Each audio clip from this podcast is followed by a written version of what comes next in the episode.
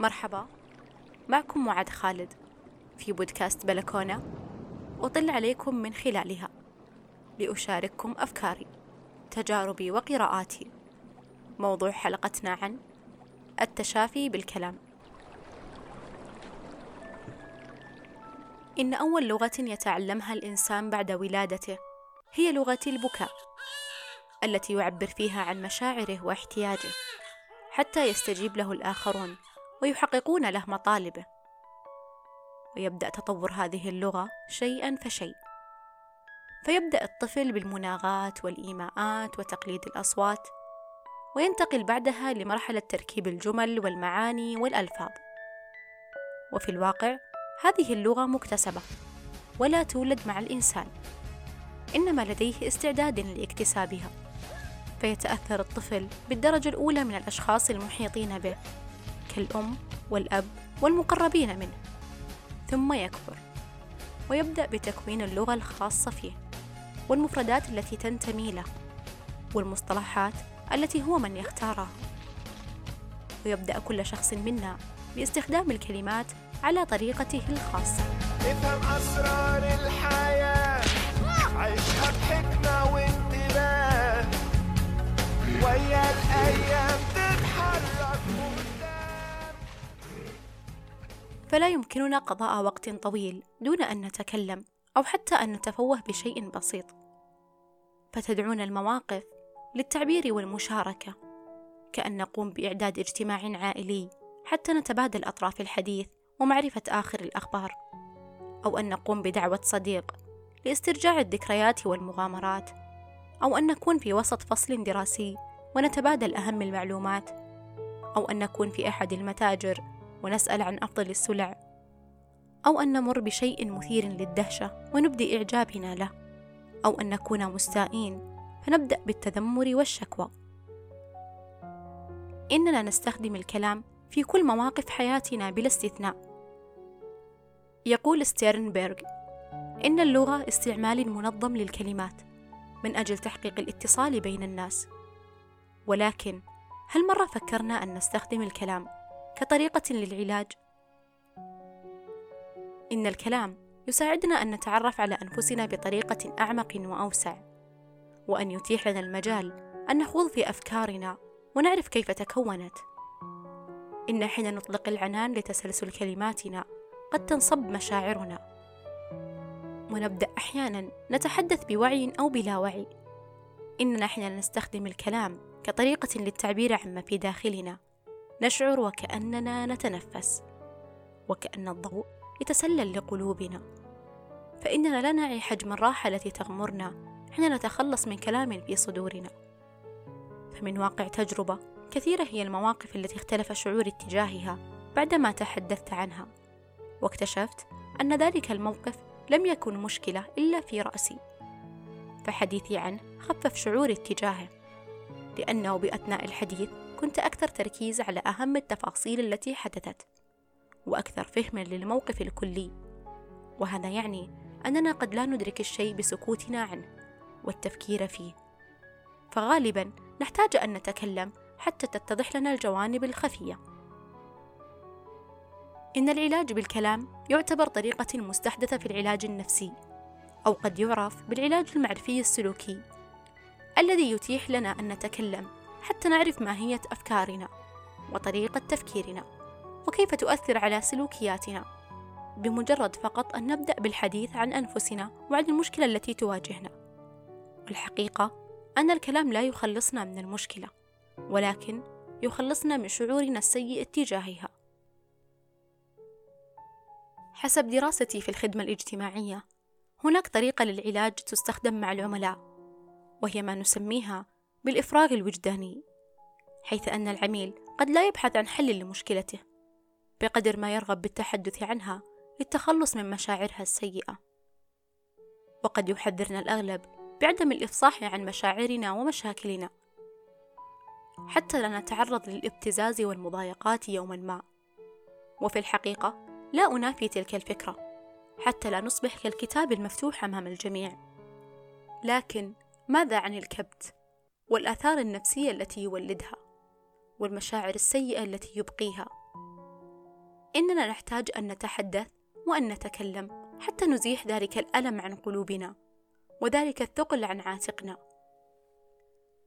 كم مرة ذهبت فيها هاربا من نفسك لاجئا لأحد أن يستمع لك وكأنك تطلب النجدة من شخص لينتشل غرق الكلمات من جوفك.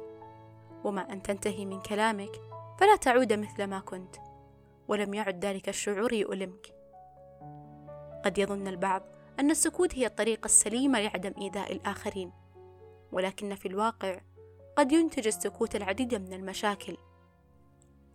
فكما نعرف أن الكبت يولد الانفجار فقد تكون ثائرا أمام أدنى شيء أو قد تضخم مواقف لا حجم لها أو أن لا تفهمها بشكلها الصحيح.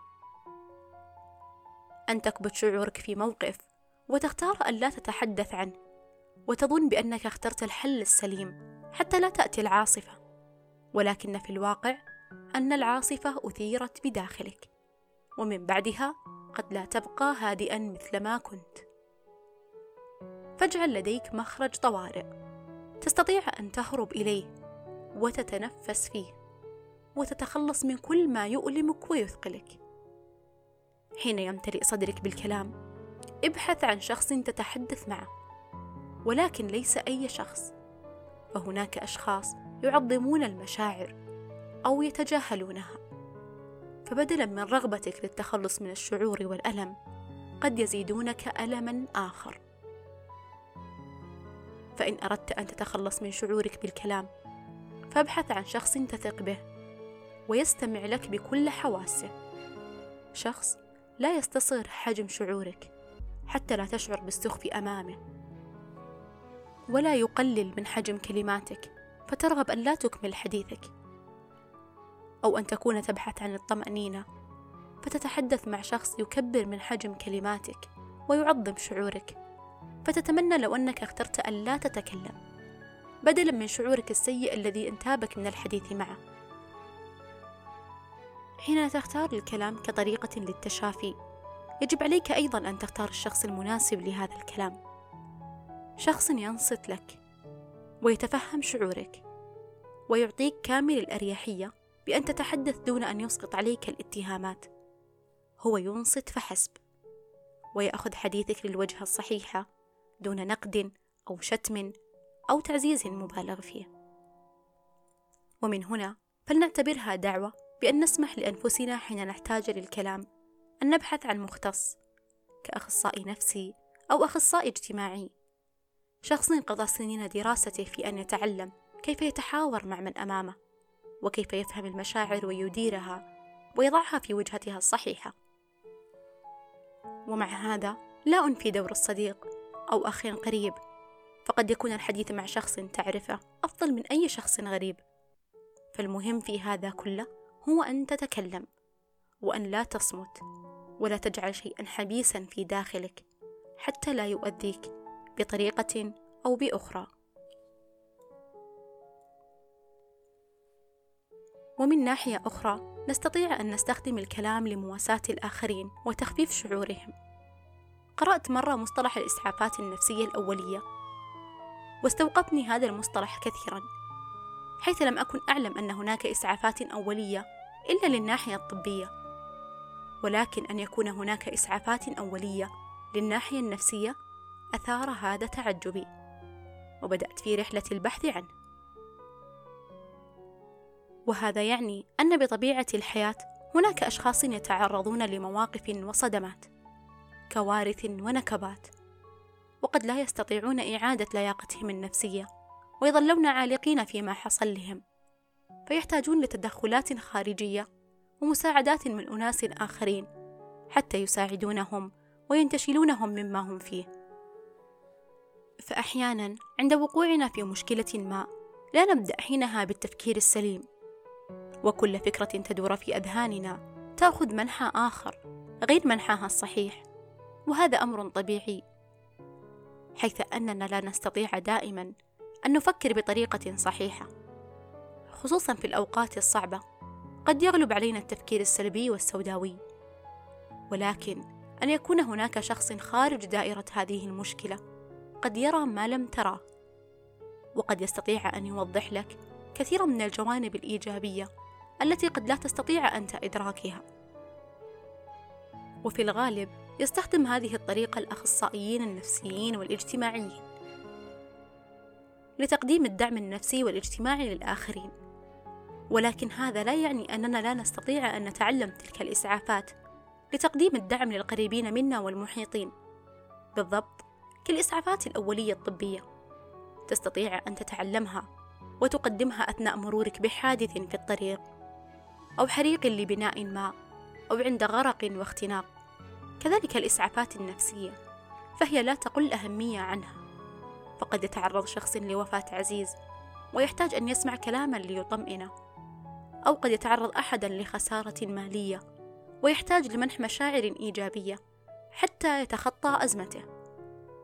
وتتعدد المواقف المؤلمة والمحزنة التي نواجهها في هذه الحياة.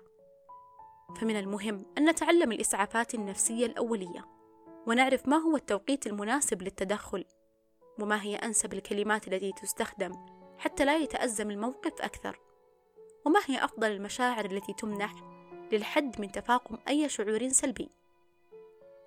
وعليك أن تتذكر أن هناك العديد من الأشخاص الذين لا يطلبون المساعدة لكنهم في استعداد تام لتلقيها. فالتمس أحوال من حولك وكن بقربهم دائما.